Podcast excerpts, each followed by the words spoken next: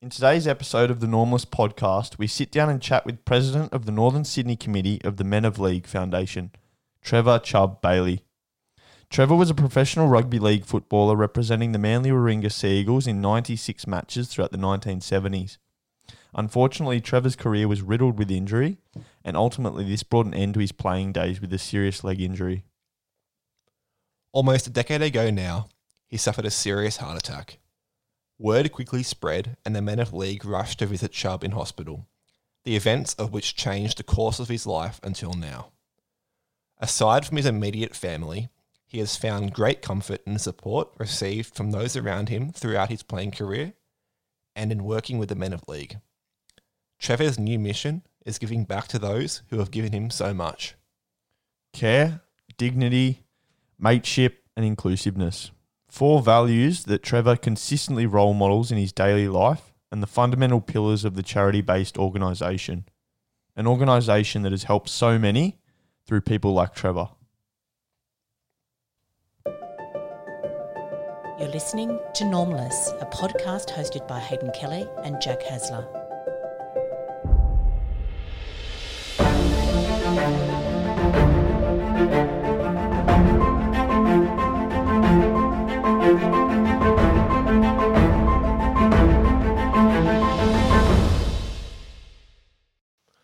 Well, uh, thanks very much for joining us, Trevor. Uh, appreciate you coming on the podcast. Um, now, first of all, we wanted to get uh, the story behind the origins of your nickname, Chub. Well, it goes back right from my, my birth date. Um, I'm, uh, I'm the fifth of five children, and, um, and there was about 10 years between myself and my older sister. And um, we lived out in um, in Belrose out in the sticks when there was probably only a dozen families in the whole of the area.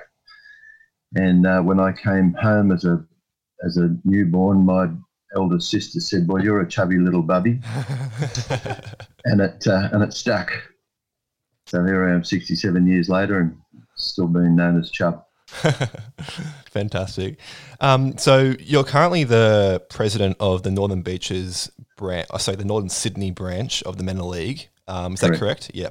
Yeah. Um, now we'll go into the uh, more specifically the work of your branch later in the chat. Um, Yeah. But first of all, just for the listeners, um, could you give us a, a, an overview of, um, you know, what the Men of League organisation is?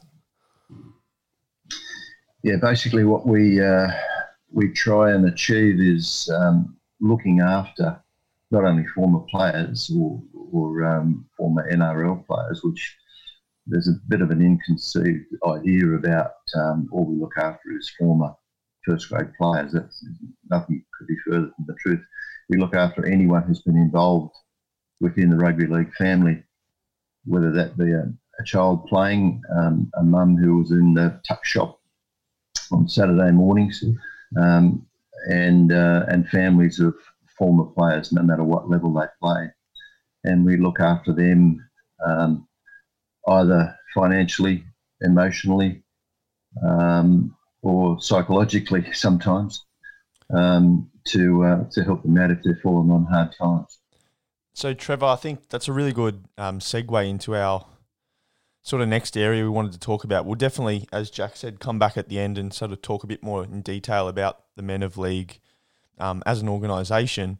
Um, but in terms of you know some of the mental health um, statistics in society at the moment, um, there was a recent study that Jack um, sort of pulled out that we were looking at from Sports Medicine, um, and the statistics around around elite, athletes in sport. Um, and it was found that these athletes are sig- significantly more likely to report high to very high psychological stress compared to the general public. Um, with the figure comparison being 17.5% to 9.5%, I guess, from athletes to your general sort of population. Um, And I guess this sort of means they're more likely to display high levels of depression and anxiety and sort of seek out or require professional help um, to support them through those times. So I guess that's a really um, important thing to bring up, you know. And then on the same note, the survey showed that athletes had a better life satisfaction and self esteem, as well as alcohol consumption compared to the general public. Sorry, not not as not as the same as the general public. So a lot, um, a lot more issues in that regard. Um, so comparing the two, athletes love their profession, but they seem to be under a lot more stress. And it shows that organizations are the importance of organizations existing to tackle these issues. Um, so I guess you know, uh, leading to the work that the Men of League do. Have you, um, and also like within that, the perceived, you know, the screening um, questionnaires for player wellness. What was it like during the time you were playing? Was it very um, prevalent, the awareness of the mental health of players and like the monitoring of that? No, nowhere near how it is at the moment. Um, we, we were um, brought up in an era where, um, you know, only the tough survive. And that's on and off the field. And that's that's not just um, as as a sportsman. I think that that was life in general. Um, mental health was uh, to a degree swept under the, the carpet, and people thought that people with mental issues were, were weak. Um, we know a lot more about that now. Um, I, I um, when I first went into uh, into grade, I was only a 17 or 18 year old, and I, I used to play with guys like Fred Jones, who everyone and still look up to. And um, he was as tough as a man that you'd ever meet. And his adage was never show weakness, don't show your opposition that you're hurt. And, uh, and we had to follow that adage. So I think life in general, not, not just in sport, in uh, life in general, that, uh, you know, we were brought up differently. Um, nowadays, uh, I think we're, we're brought up to to believe that you know you you it's not not um, not a problem to to show your your female side, if you, want a better term, um, and it's not frowned upon, whereas it was then. Yeah, so I guess that's a really good indication of sort of maybe bit of a paradigm shift there, and sort of think how Oh, things ma- are. massive paradigm shift, and the other side of it too, Hayden, is that uh, we were, I believe, in general, a lot more grounded. We had um, we had a second job, or maybe it was a first job. Um, that when we played footy on a weekend and, and we we'd um, celebrate or commiserate afterwards that we go to work on Monday, we were brought back to earth by our our uh, fellow workers. Whereas nowadays they um, they go back to the training paddock. Yeah, and do you think also the shift and the and importance of player wellness has changed as well because it's gone from amateur to professional, and like the you know that how um, salaries and um, has come in, and I guess uh, because they're investments from the club, you know, for lack of a better word, um, and they need to be, I guess, um, looked after because there's a, a lot of Yeah, I money on think the line. I think they're more isolated Yep. from the general public as we than, than we were. Um, yeah, and whether that's a good or a bad thing, um, I, I don't know. But uh, I think yes, in general, we we were a lot more grounded. So I guess another thing that we we sort of want to we get your thoughts on um, is sort of we were talking about the paradigm shift, and I guess with that paradigm shift, you get improvements in technology, um, you know, access to player welfare services, whether that be you know individuals at the club that provide psychological support, um, you know, all those wellness screening tools. So I know that now there's a lot more um, subjective tools they use to assess player welfare, whether that be you know sleep quality, um, stress levels, um, you know various aspects of their mental health. Um, yes.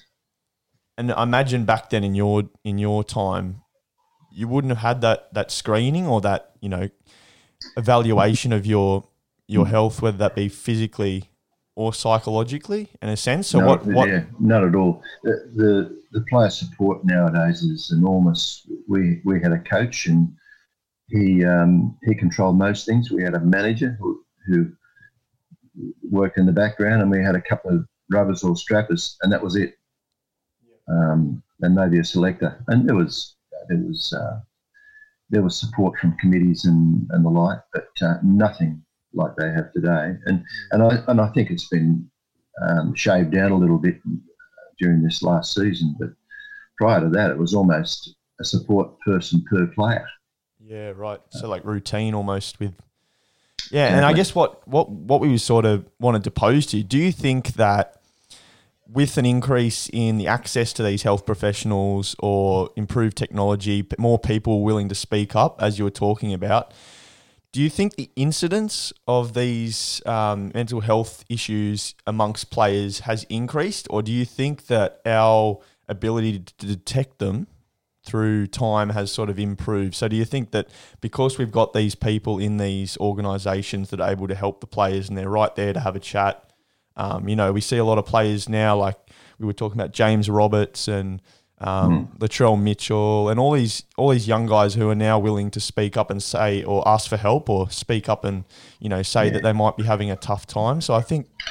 Yeah, I think the the uh, incidence of mental health hasn't changed much at all um, I think you're right in saying that um, the nowadays they can speak up and they're not frowned upon. In our day, even if they didn't speak up, we thought there was something different about some guys, and they're a bit strange. Um, but uh, you know, we know a lot more about that now. Yeah, almost remove that stigma, I guess. That's exactly helped a lot. Exactly. Yeah. Mm. And and just generally speaking, um, without going into specifics on certain people, um, what are some like sort of overall areas of focus um, for the men of league in terms of is it like anxiety? You know, what sort of types of um, mental health issues in general do you see come up the most? Yeah, there's there's a lot of, um, especially at the moment, there's a fair bit of anxiety yep. with um, with general health, um, and and you know, I have a, a number of guys, um, specifically a, terrific guy um, called Ken Desi that that um, calls out to most of the uh, the people in need, and um, although he's not a, a medical professional, he um, he can see writing on the wall with uh, with a lot of people, and and he knows where to send to and and um, and where to be looked after. Um, so, you know, having said that, you know, uh, you know, we can we can help people in that. We can't specifically help with, um, you know, as we're not medical professionals, we can still identify and, and send people where they're needed. So, um, yeah, the unsung heroes are the, the guys that we have that go out to visit people and can take a look and work out what's needed and you know where it's needed. Right. And you um ever get any um like players willing to do that as well? Um, apart from yeah, we do. Yeah, um, there's we we do have ambassadors from um, a lot of the NRL clubs um, that that uh, if we've got a, a supporter that um, let's say it's a, an old Balmain supporter who um, who followed the club for, for 30 or 40 years, we'll send out a, an NRL player to visit and shake hands and give him the cap and have a chat and and it's amazing uh, how it lifts some people uh, and, and sometimes that's all it needs you know just to, to you know, get them out of a depression that they're, they're in if they've, if they've got a health issue or, or whatever. Um, and just small things like that. Um, and that sort of thing doesn't cost much. Um, and it does a, a terrific um, amount of good for the people who go out and visit as well. Yeah, exactly right, and, that, and I can imagine it'd be very grounding. Um, and as you just mm. said, it doesn't it doesn't cost much. I mean, it just shows that you don't really need you know someone with a, a degree or who is qualified in um, you know as a medical professional, but it just really comes down to at the end of the day um, mateship and exactly you'll right. chat, yeah. Yeah. Um, yeah, and and blokes like like Ken and, and Ken and I go back a long, long way. Ken was my footy coach when I was seventeen, and um, and and it was due to him that you know I was involved with the of League, and he has seen so much. He's got so much experience in this sort of thing. He almost can identify it straight away. Yeah, definitely. Um, and you see mental health issues come through regularly around you know injuries and players dealing with that as well. Is that a, a major concern? As far as injuries, football injuries go, we we don't start looking after NRL players until about five. Well, they're looked after by the NRL for about the first five years after they retire. Then they're cut loose, and um, and that's when we pick them up if if necessary. Right, right. Now, whether that's not my opinion, that's right or wrong. Um, whether they need to look after them for longer or for shorter, but we do uh, we do get a helping hand financially from the NRL, um, which we're we're grateful for, um, and and that uh, that financial help runs our head office pretty much. Um, all the rest of the the funds that are spent on uh, on people that need our help are raised by our volunteers. Yeah, and has there ever been any um, conversation come up about um, sort of, I guess, being part of the cycle sooner, not just five years after retirement? Um, because I think, you know, with players, it's been their livelihood, I guess. It's their way they, um, you know, put food on the table. And if they have a long term injury, such as an ACL, um, mm. It can put them under a lot of stress and anxiety. Um, yes. Has there ever been any conversation around being a part of players that are currently playing and giving them support? Uh, not as far as the men of league concerned. We just haven't got the funds to um, to supply the people to look after those people. Whereas the the, the football clubs themselves, the NRL clubs, have uh, have a far greater facility to look right. after those people right. and they're closer to them. Yes, right. Um, now, I want to take you to your career specifically. Mm. Now, as we're aware, um, you had some significant injuries, including one that eventually ended your career. Is that correct? Yeah, it contributed to it. I um, I, I smashed my, my leg up in three places, and um, and I was in plaster for about six months. So it was a, pretty bad break. And then uh, I sort of came good. And the next year I was playing and I broke it in through the same break. So another three months in plaster. So for a period of about 24 months, I was nine months in plaster. Um, and then I had a year off because I was only 24 at that stage. I had a year off and I came back and, and played and had a pretty good year. That also coincided with the birth of my, my first child, my daughter Kylie.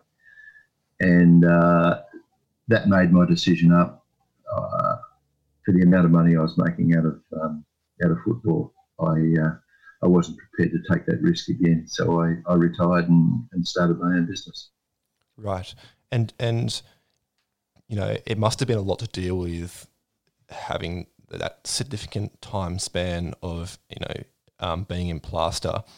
Um, how did you deal with that mentally? You know, like it must have been tough, but um, any strategies or um, ways you, I guess, took a step back and dealt with the fact that this could be a your life was you know at a fork in the road yeah. and you had to go one way or the other. I was I was never set um, adrift by my mates. Um, my my playing mates were always there. I still went to games. They um, they allowed me and me to be still a part of the group when when I was when when I was not. Um, so that that really helps. Um, and I I married the right person, um, and um, and she stood by me through thick and thin. Yeah, we, we really did it tough there for a long time. And um, she went out and instead of having one job, she got two part-time jobs, and um, we had to pay the mortgage. Um, and in those days, there was no insurances and that sort of stuff that paid. So um, yeah, uh, from support from within and without. And I guess um, that probably lead that sort of filters into your passion to sort of help out these new these players um, after their careers with the Men of League um, Foundation. Mm. I've heard stories about you, and this is um, that say you'd be on crutches for seven to eight months of the year, hobbling around, and um, I can imagine without that support of your fellow players, it would be enormously sort of challenging to see them running out and playing the game they love and having to sit there and feel like you're not not a part of the camaraderie in the team. So um, Yeah, there's no doubt about that. yeah, Yeah. Did it did it make you, um, I guess, appreciate more the importance of having good mates and then family around you? Um, go- Oh yeah, yeah. yeah. and, and more importantly, what has this? What it, what was that? What that was? So you obviously you were playing from 1972 to 1978, if I'm correct. yeah and in that in that playing career, you spent so long um, injured or dealing with these little niggles and things like that. What did that What did that teach you about yourself? Like, did you develop any interpersonal sort of skills, whether that be emotional, um, you know, strength and discipline, or was there anything in particular that you sort of took from that tough, you know, yeah, I think you just got to get into- on. Yeah, you just got to get on with it. yeah, Um, and uh, I, uh, I, I had an, uh, a fair amount of support from the club and, and people within the club, not not just former players, but but my my playing mates were the guys who, who really got me through it. And and most of those guys that I played with then uh, are still good mates now. Um, so you know they're good good lifelong friends. I, can imagine. Yeah. Now, um, the Men of League was established in 2002. Um, Yes. Is that right? And Correct. um, who who um, who founded the organisation back then? The guys who originally founded it were uh, were Max Brown, um, Ronnie Coote, and um, and Jim Hall. Um, they they had to sit down and and in, in those days that those days it, it was more you know we'll go and visit in hospital and, and do that sort of stuff but it just evolved from there that it became a money making situation where we had to support people because we knew that there was a, an issue with, you know, financially. There was an issue with uh, with people who were really doing it tough. Right. And and you've been a member since its uh, inception back then. Correct. Um, Yeah. Can you take us to uh, the events of uh, 2012 and I guess why afterwards you became more involved in the organisation? Yeah. A date that'll go down in infamy. I uh, it was the uh, 10th of March 2012. I was uh, I was in the backyard with my wife and a young friend, and um, I uh, I had a massive heart attack, and um, unfortunately my wife was right there, and when I was um, just about to pass out, she she'd got on to the emergency services, and within two minutes there was a guy, and I never knew what these people did that ran around in little Subarus. Well, I know now that they're the uh, first responses, and uh, he was there in a couple of minutes and um, and got me going again, and. Uh, Within another five minutes, there was an ambulance there, and I was on my way to hospital. So um, yeah, so I had a, a heart attack that nearly knocked me over, and um, fortunately, I was at home and I was with my wife, and she had the wherewithal to get straight on the phone, and um, I was in hospital for a couple of days, and word spreads pretty quickly, and and Ken gave me a call, and um, and he dropped in and had had a cup of coffee and had a chat with um, with Fred Jackson, and um, and he was one of the first people to call me in, uh, call in to see me when I was at home, and I, I really appreciated it. And I, I thought then, you know, when and I was still working, um, I thought then, you know, when the opportunity arises, uh, I'd like to come in and um, and have a crack with the with the Men of League because they're all with the same sort of um, ideas that Ken has that you know we'd like to help our, our mates.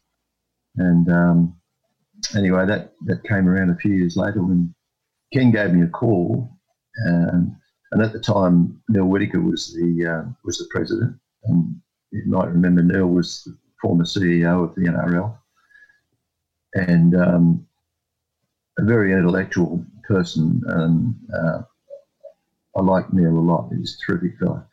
He um, he came and paid me a visit and, and told me what uh, what sort of job that he had to do and and he had to move on um, due to his work. Was I interested in, in taking the, the president's job on? Well, I, I thought about it and discussed it with my wife, and um, I jumped into it, and that's about five or six years ago. Yeah, and it must have been good to see that over 30 years after you had um, your original struggles during your career with injuries and how your mates and your teammates really got you through that to see that it was an organization that was established to focus on that. It must have been good to see. Yeah, you flatter me a bit there. It was more than 40 years, but uh, leave, leave it at 30. yeah. But, you know, it, it, it, it comes back to um, we're not uh, we're not club orientated. We're we're rugby league orientated. We're the the members of of the committee I'm involved with come from not just Manly. They come from north, east, south, Balmain, Newcastle, Brisbane, all over the place. Um, but they all come together as one. Mm. No, very good. Um, I guess also we want to look at um, you know, how this, um, you know, the incident you went through in uh, March of 2012, how it's changed your outlook on life, um, because it, it, it was very significant and it must have made you, I guess, step back and realize, well, like what could have been. Yeah. No doubt about that. Um, yeah, it, it certainly changes. Uh, you know, I'm I'm, as I said before, I'm fifth of five. I've I've lost two sisters along the way, and I've still got my two brothers, and you know they're they're my two best mates. Um, and um, my older brother and I were in business together for about forty years, and uh, and never had a cross word. Um, so that's that's really important to have people close to you. Um, and I must say, since uh, since that time, my wife and I have done more travelling than we've ever done. Because um, you never know what's around the corner. Yeah. No, definitely. And is there anyone in particular that might have, you know, we I was saying to Jack the other day where we've had times where we've been really strong early on in school life, and then there was a part where we were apart for a bit, and then we came back together. Do you find like through these experiences, not just your playing career, but also having the the incident that we talked about in 2012. Is there anyone that's come particularly close to you since that incident that you've really sort of, um, I guess, bonded really well with, or someone that helped you through that time? Apart from your immediate family, yeah, apart, yeah, apart from my immediate family, I, I think in general my my good mates and and my my really good footy mates are blokes like Terry Randall and, and Russell Gartner, and Russell and I still travel um, a lot together um, and we we speak, you know, weekly, uh, if not more. Um, but um, yeah, I, I think uh, just dwelling back on you know conversations with you know, and that's I'm talking 40 years ago with you know things that my father used to say and uh, some that I couldn't repeat, but you know he he used to say things like, you know, wisdom comes from a lifetime of listening. So sometimes you just got to shut up and listen and, and learn. Yeah. most definitely. Yeah. things like that, um, and and former workmates that, that I used to really look up to and, and still kept in contact with. Um, yeah, the, the, the people who um, that I, I call as people with smarts that I uh, I listen to and, and yeah things like that get you through. Mhm. And on that, um, how, how have you seen the um, the role of the Men of League change um, since 2002 till now?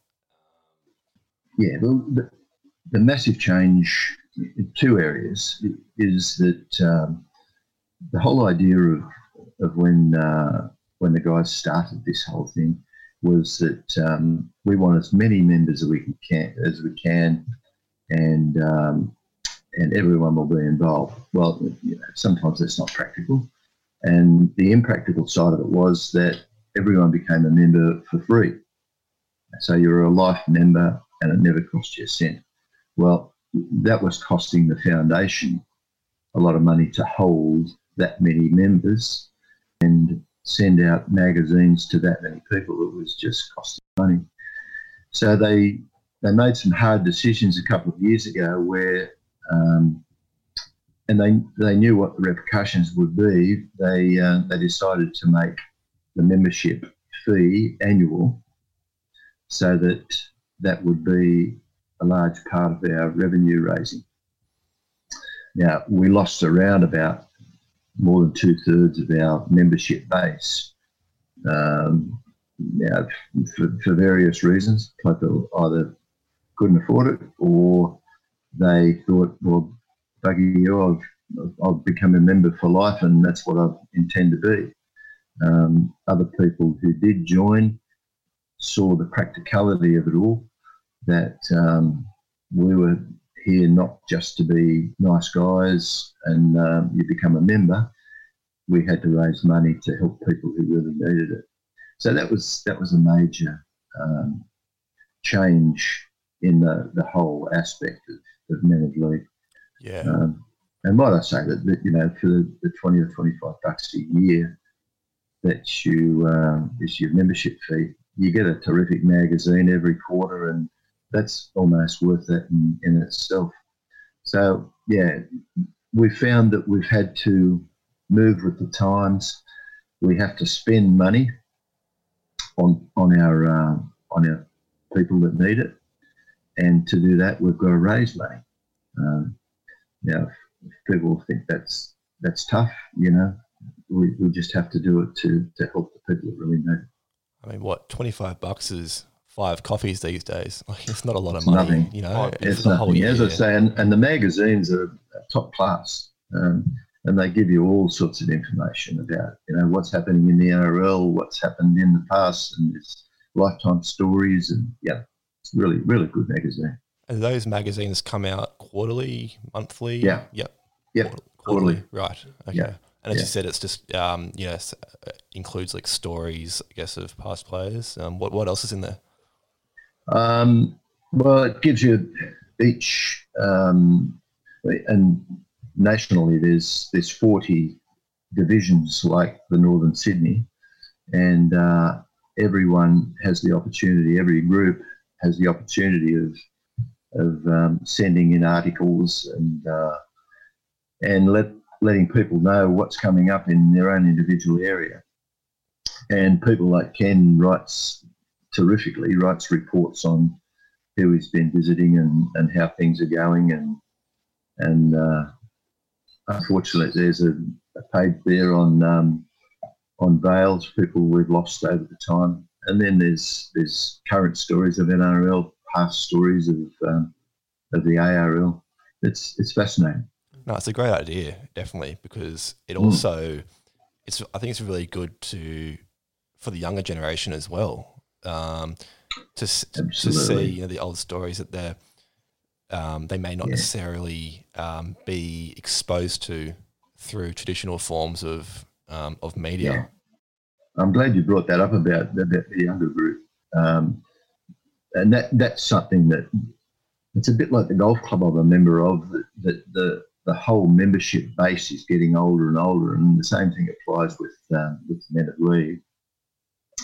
Most of the guys, not all, uh, guys in in um, our committee, are retirement age, um, and we just need to get new blood. We, we need to, um, uh, and and it's not a hard task. Many hands make light work. You know, we've we've got a dozen guys in our group, and you know, it, it might only take a couple of hours a week, uh, which is nothing in the overall scheme of things. But we need to um, inject some youth into it. Definitely, yeah. Um, and and going to that now, um, to the current president of the Northern Sydney branch, what are some of the main responsibilities that uh, that you have right now? Uh, well, the, the biggest responsibility that we've got is uh, future planning because our whole revenue base has been wiped out this year. Um, as far as committees go, um, head office have been involved with um, with a number of organisations to try and uh, raise money nationally. Um, so we normally have um, at least about a half a dozen functions every year uh, to raise money. Um, and they've all just been wiped out. We, we just can't do it. So, so all we're about now is, is future planning. Um, we have a, uh, a Zoom session once a fortnight with uh, with our CEO Stephen Lowndes. So as as many of the presidents nationally jump on Zoom, and uh, we just crunch ideas on what we need to do to um, to get ourselves back, keep the enthusiasm up with uh, with our committee and uh, and all members. So I guess what you mentioned there is a struggle that a lot of us have faced this year. It's been a very different year, you know, as a lot of people say, unprecedented times. But um, you talked about those 14 events normally per year that you'll hold. Um, yeah, not not yeah, about half a dozen or half normally. a dozen. Yeah. Yep.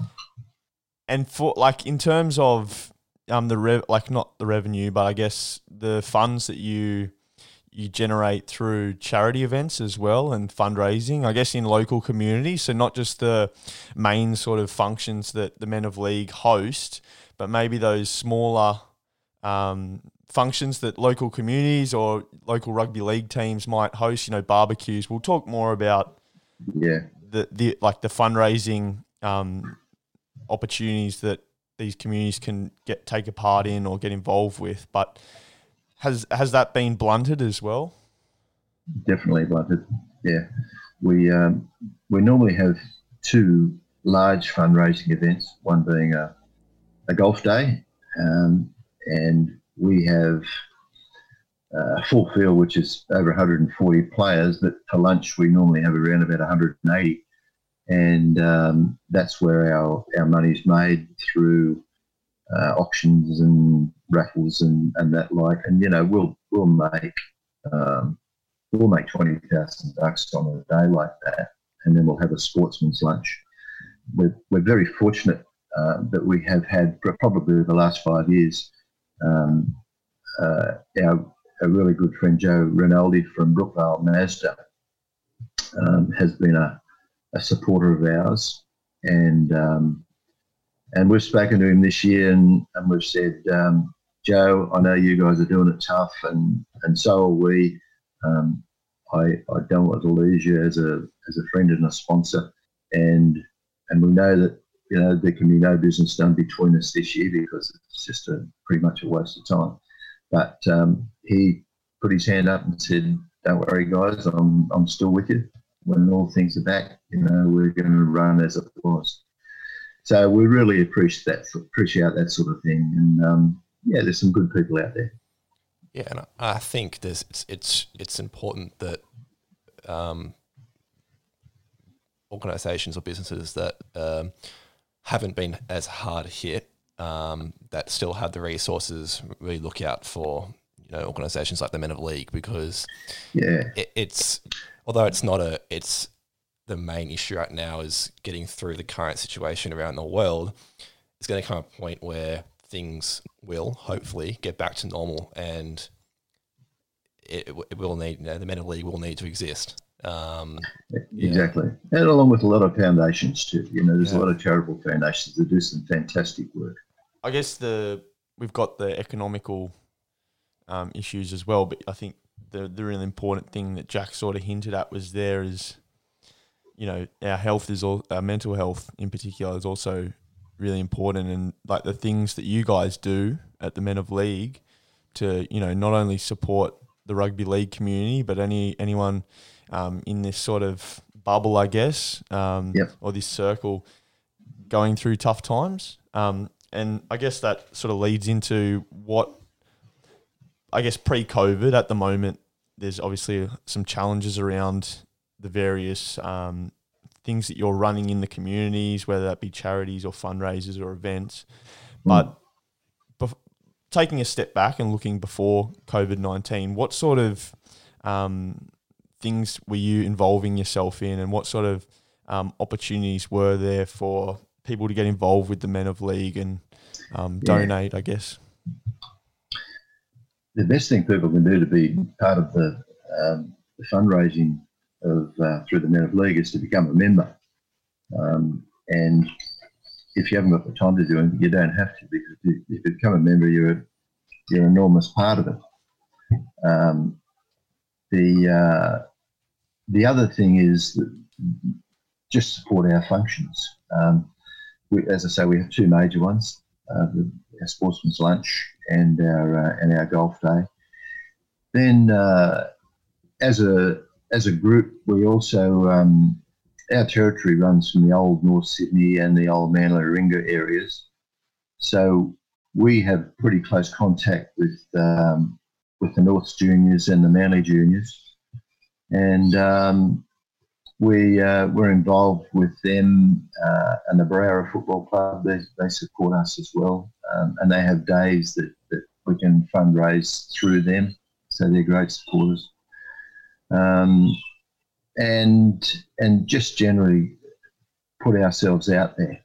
Um, and more times than not, you know, the people are very generous, uh, and you know, we'll we'll raise. Uh, I've got my secretaries. Um, my uh, my treasurer's uh, balance sheet in front of me, but you know we'll we'll raise you know 30, 40, sometimes fifty thousand dollars a year, and um, if you multiply that forty times around the country, it's pretty significant. definitely. Yeah. And and sometimes the uh, the money we we have to shell out to um, to our people who are doing it tough is pretty significant as well.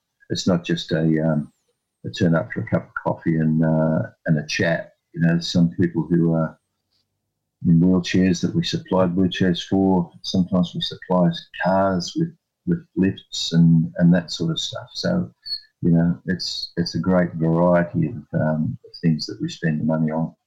So, uh, Trevor, I might just touch on sort of corporate sponsorship as well. We did a bit of look looking through um, the Men of we- League website and sort of what what's offered, but essentially, what I'm aware of is that you, in order to bring people on, they have to align with your four key values of care, dignity, mateship, and inclusiveness.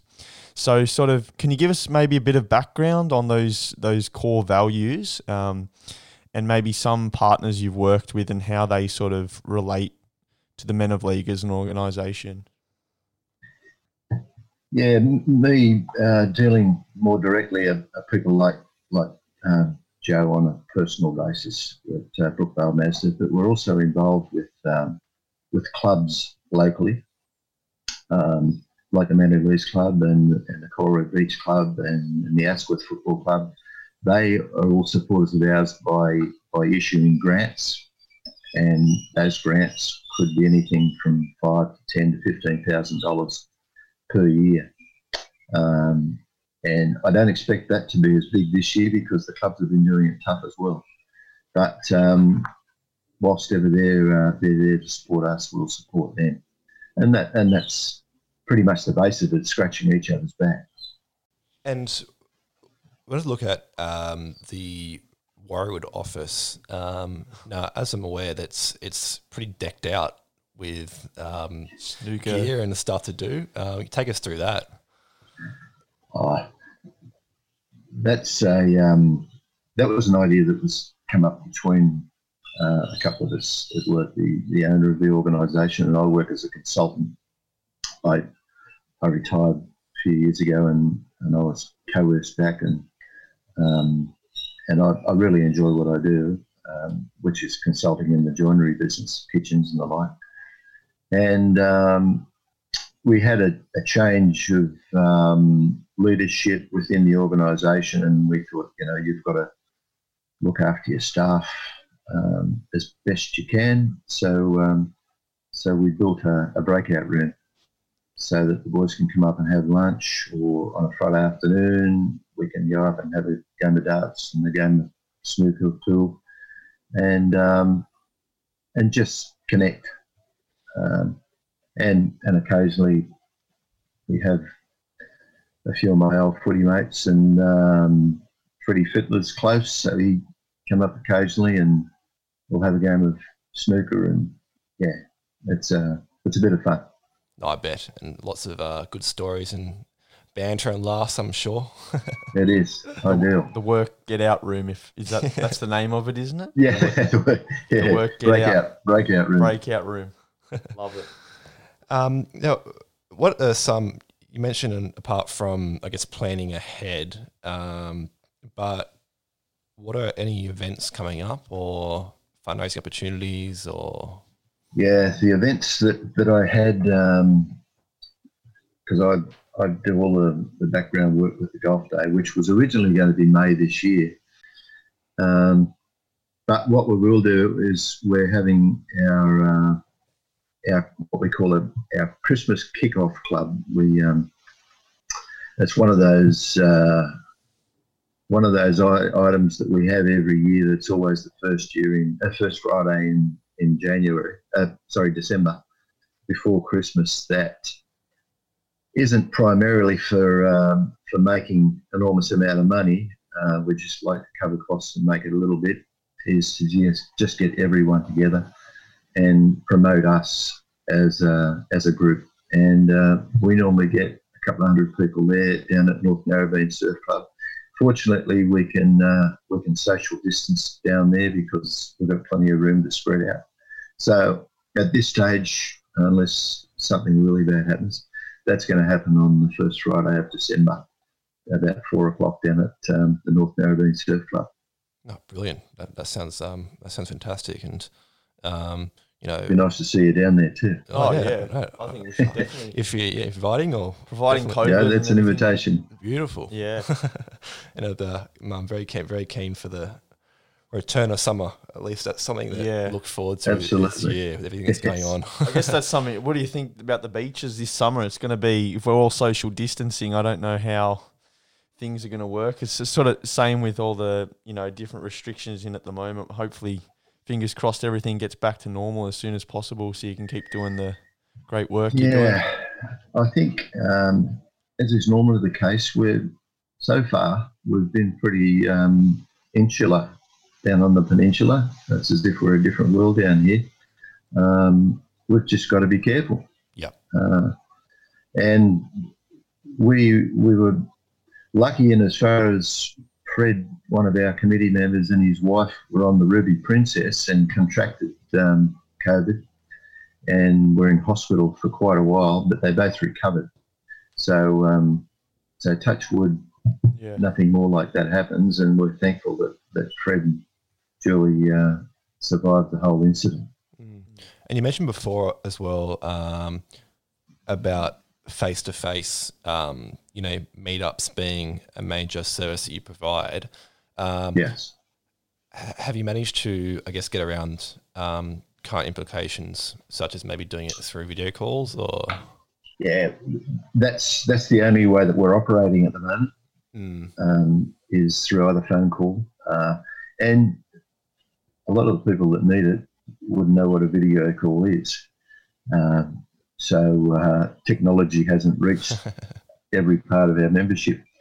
Uh, but it's a phone call, and, and sometimes that's all it needs. And and it's not just one phone call; it's it's backups. Yeah. Uh, and uh, Ken realises the position in some people, um, so he uh, he's pretty switched on and, and does the backups where needed. Yeah. Yeah. And then and then all of that is documented and sent on through through head office. Mm. Um, and if there is an emergency, like people really struggling, um, we have the ability to um, to go out and buy a hamper of food or whatever under a certain amount of money, just so people can survive. And and that sounds pretty drastic, but there are people out there that need it. Yeah. And is that ever done in those calls ever done in a group situation, or is it just more so like small numbers? Only the meeting, only the meeting with head office and the presidents are done in in the group, Right. and now we can go back as a as a committee and we can meet down at the Van Lease Club, um, so that we can socially distance and and have a meeting there. But prior to that, it was done via Zoom. Right. And and um, I guess as as we mentioned before about people um, how they can get involved in supporting the organisation apart from as you said the twenty five dollar m- membership Yeah. fee. Um, Yeah. There's other ways, including yeah, buying merchandise on the website. Is that right? Yeah, there's merchandise, and there's been a uh, a new initiative brought out in the last couple of weeks. It's a um, it's a, a raffle that you can you can buy online, and it's a weekly draw of two thousand dollars, Mhm. And you can buy more tickets if you like, but you, you can buy for as, as little as two dollars a week, and you can go into the draw for two thousand dollar winning prize. So that's on the website as well. Um, you can jump on and do that. Hey, Trevor, Um, maybe if you yep. if you'd give the um the link that maybe basically people can access to you know get go in the draw or go in that raffle. Um, yeah, if you just go onto the um, the Men of League website and Yep. just follow the links off that, that, Okay. that Okay. will put you straight Yeah. to it. So is yeah. that www.menofleague.com? Men of League Foundation. .au. Menofleaguefoundation.com. Okay, beautiful. Yeah. Um, and we'll we'll chuck um, s- those links in the um, Show notes. show notes as well. Um, Yeah. And on social media as well, we'll put those things as well because um, to direct people Great. to that. Um, now, what sort of um, more personally for you, what lies ahead for you? Are you um, are you looking uh, like you're there for the immediate future, or what's what's down the what's in the pipeline? Uh, I'll be uh, I'll be doing this job for the for the immediate future. Yep. Um, I'm uh, I'm still working um, with the view of pulling back out of that a little bit and doing a lot more caravanning with my mate Russell. Yep. Has work picked up though, Trevor? With your, I know you do your kitchen joinery. I imagine there's. Uh, Yeah. I've spoken to a lot of people during this time, and they've been at home looking for things to do. So I imagine there would have been Mm. a bit of an increase in your your work there. Is that the case? there there has been an enormous increase. Um, when when we thought that there was going to be a um, a massive shutdown of the whole economy back in uh, in March, I thought, well, maybe this might be an opportunity to uh, to ease back out of work, and uh, the opposites happened. Mm. Um, you're right. People have um, people are at home. They're not not travelling. Um, a lady next door to me here came in with a new puppy because that was one of her airfares. So, so uh, they're looking at ways of spending money, and Yeah. and um, sure we're we're taking advantage of uh, whatever we can. Yeah. So who know, who knows what the future holds? Yeah, and just on that as well about not being able to travel overseas. Um, you mentioned, um, you know, you and your mate Russell. Is that right? Yeah. Yeah, going, um, you know, caravanning. Um, what's some of the uh, your favorite spots you've been within within the state? Like, you you got any ones you go to regularly, or Yeah, we go. Um, well, we go up to Nelson Bay. We only just come Oh, back yeah? from there, and, and um, come October, we, we go down to Shellharbour, where um, we've got um, good friends down there. Terry Randall's brother, Brett, lives down there, so we spend some time down there. We go a bit further down south to Merry Beach, down past Ulladulla, and come Christmas, we're going up to um, up to um, North Coast. Um, we've got a number of places we go to up there, Yamba and around those areas. so just in within this state. But yeah, we've we've been all over the place, that's in um, it, as well as as well as Europe, which we can't do at the moment. Yeah, I know, isn't it? I think when it, when it all opens back up, there's going to be a massive influx of overseas travellers. But uh, yeah. I, I think it's going to take a while. yeah, That's I think it I'm- will. I'm- yeah, On uh, yeah, that's that- why I'm putting extra bits in in my computer, in my Yeah. um, in my caravan. and is that a is that a big Jayco or what sort of what's your setup there?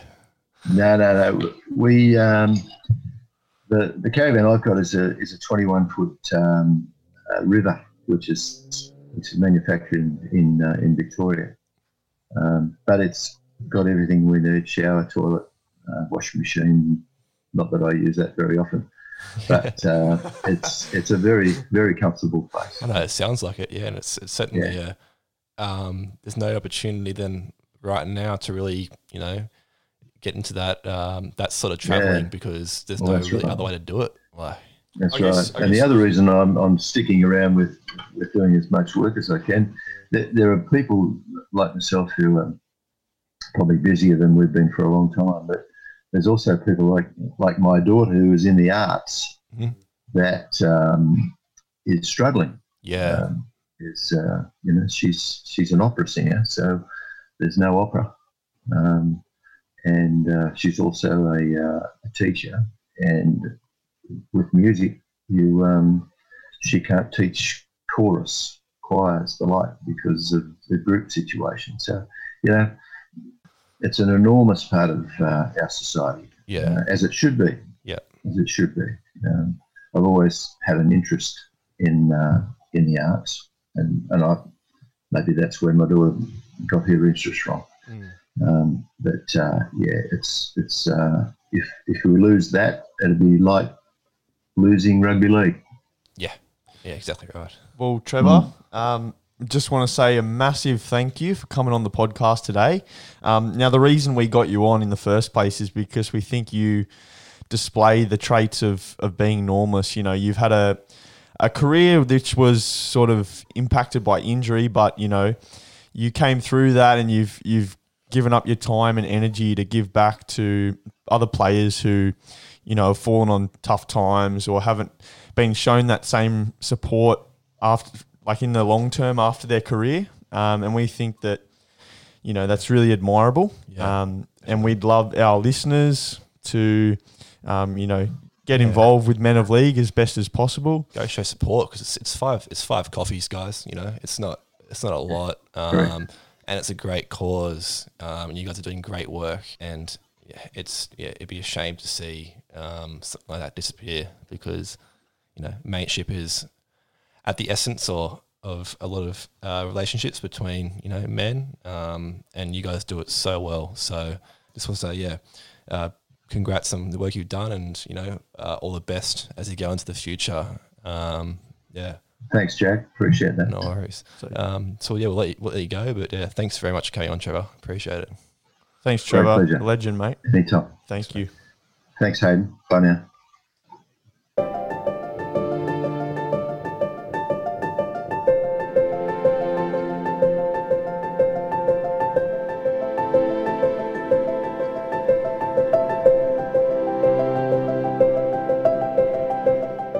Thank you for listening to this episode of the Normless Podcast. If you or anyone you know has an interesting story that you think displays the traits of being normless, please contact us through normalistpodcast at gmail.com. In order to stay up to date with the latest news about the podcast and to never miss when a new episode is being released, please follow us at Normless Podcast across all social media platforms. To find out more about our guest today and how to contact them, please look in the episode description.